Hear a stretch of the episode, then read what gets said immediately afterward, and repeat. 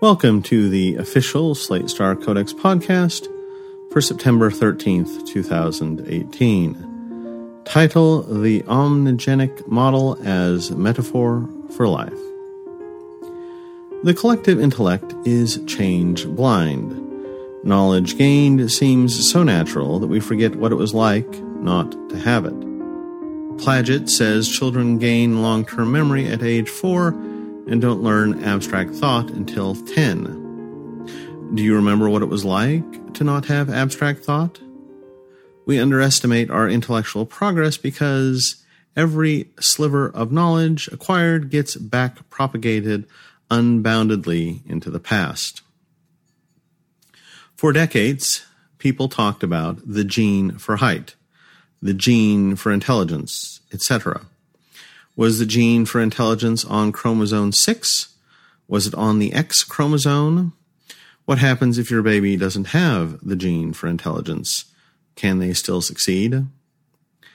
Meanwhile, the responsible experts were saying traits might be determined by two digit number of genes. Human Genome Project leader Francis Collins estimated that there were about 12 genes for diabetes, and all of them will be discovered in the next two years. Quanta magazine reminds us of a 1999 study which claimed that perhaps more than 15 genes might contribute to autism.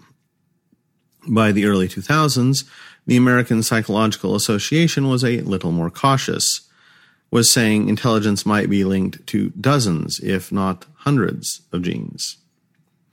The most recent estimate for how many genes are involved in complex traits like height or intelligence is approximately all of them. By the latest count, about 20,000. From this side of the veil, it all seems so obvious. It's hard to remember back a mere 20 or 30 years ago when people earnestly awaited the gene for depression. It's hard to remember the studies powered to find genes that increased height by an inch or two. It's hard to remember all the crappy p-hacked results that, okay, we found the gene for extroversion, here it is. It's hard to remember all the editorials in The Guardian about how, since nobody had found the gene for IQ yet, genes don't matter, science is fake, and Galileo was a witch. And even remembering those times, they seem incomprehensible. Like, really? Only a few visionaries considered the hypothesis that the most complex and subtle of human traits might depend on more than one protein? Only the boldest revolutionaries dared to ask whether maybe cystic fibrosis was not the best model for the entirety of human experience.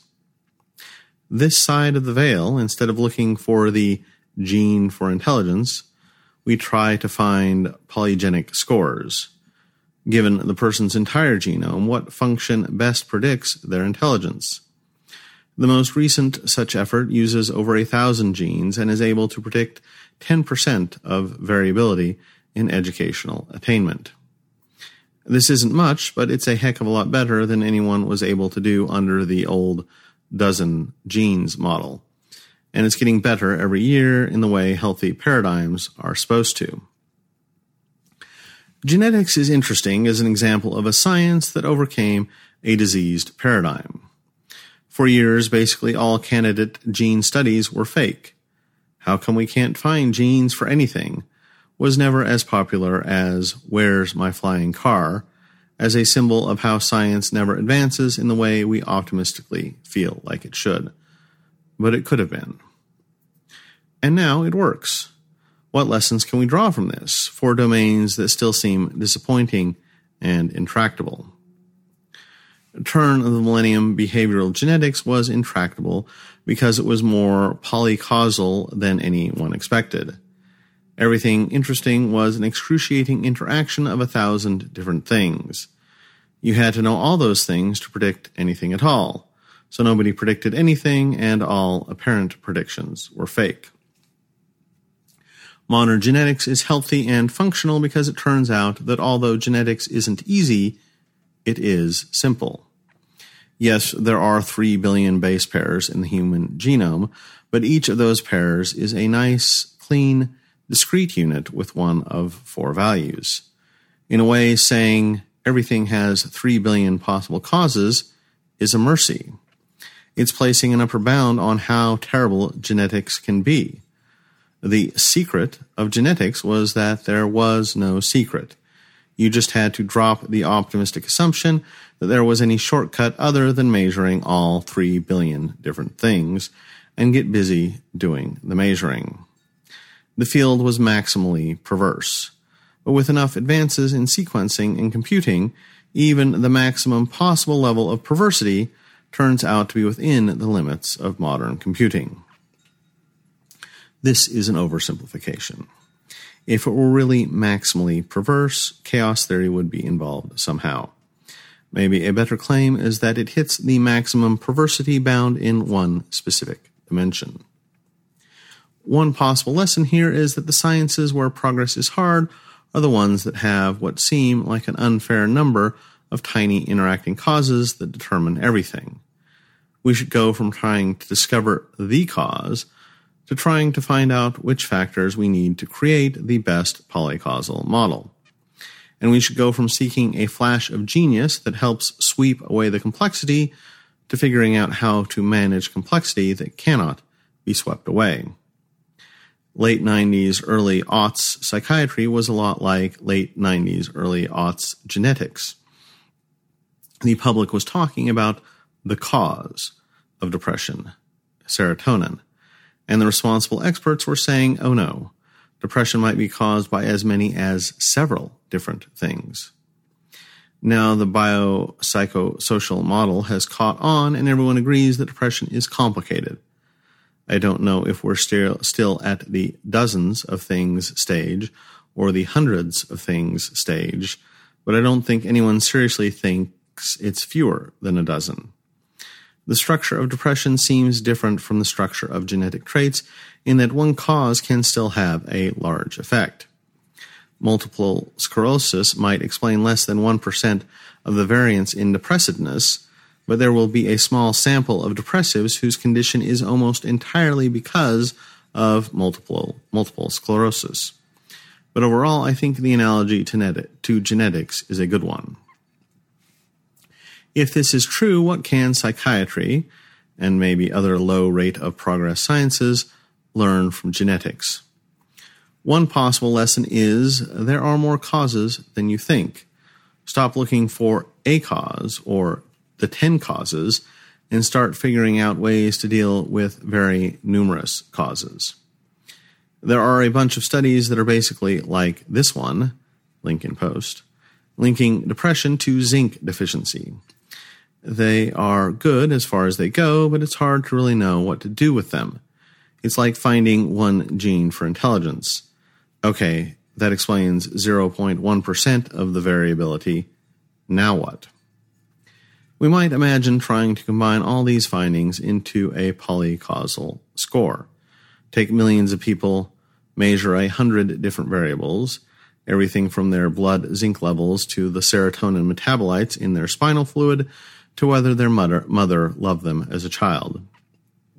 Then do statistics on them and see how much of the variance in depression we can predict based on the inputs. Do statistics on them is a heck of a black box. Genes are kind of pristine and causally unidirectional. But all of these psychological factors probably influence each other in a hundred different ways.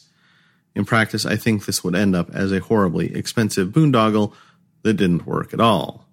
But in theory, I think this is what a principled attempt to understand depression would look like. Understand depression might be the wrong term here.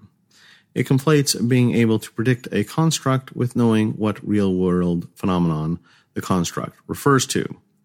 We are much better at finding genes for intelligence than at understanding exactly what intelligence is, and whether it's just a convenient statistical construct or a specific brain parameter. By analogy, we can imagine a Martian anthropologist who correctly groups having a big house, driving a sports car, and wearing designer clothes into a construct called wealth, and is able to accurately predict wealth from a model including variables like occupation, ethnicity, and educational attainment, but who doesn't understand that wealth equals having lots of money. I think it's still unclear to what degree intelligence and depression have a simple real world wealth equals lots of money style correspondence, though see here and here links and posts. A more useful lesson might be skepticism about personalized medicine. Personalized medicine, the idea that I can read your genome and your blood test results and whatever, and tell you what antidepressant or supplement or form of therapy is right for you, has been a big idea over the past decade. And so far, it's mostly failed. A massively polycausal model would explain why. The average personalized medicine company gives you recommendations based on at most a few things zinc levels, gut flora balance, etc. If there are dozens or hundreds of things, then you need the full massively polycausal model, which, as mentioned before, is computationally intractable, at least without a lot more work. You can still have some personalized medicine. We don't have to know the causes of depression to treat it. You might be depressed because your grandfather died, but Prozac can still make you feel better. So it's possible that there's a simple personalized monocausal way to check who, e.g., responds better to Prozac versus Lexapro, though the latest evidence isn't really bullish about this. But this seems different from a true personalized medicine where we determine the root cause of your depression and fix it in a principled way even if we can't get much out of this, I think it can be helpful just to ask which factors and sciences are allocausal versus massively polycausal. For example, what percent of variability in firm success are economists able to determine? Does most of the variability come from a few big things like talented CEOs, or does most of it come from a million tiny, unmeasurable causes like how often does Lisa in marketing get her reports in on time? Maybe this is really stupid. I'm neither a geneticist or a statistician, but I imagine an alien society where science is centered around polycausal scores.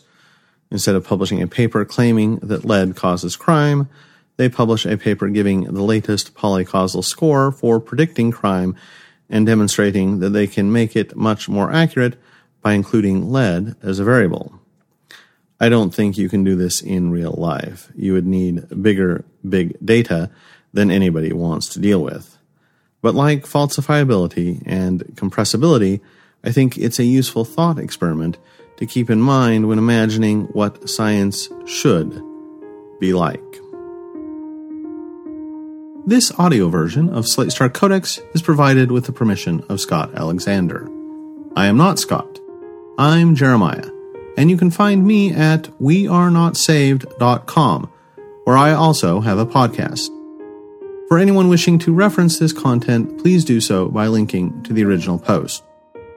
If you think having an audio version of Slate Star Codex is valuable and you have nothing better to do with your money, consider donating at patreon.com slash ssc podcast or leave us a review somewhere. Until next time.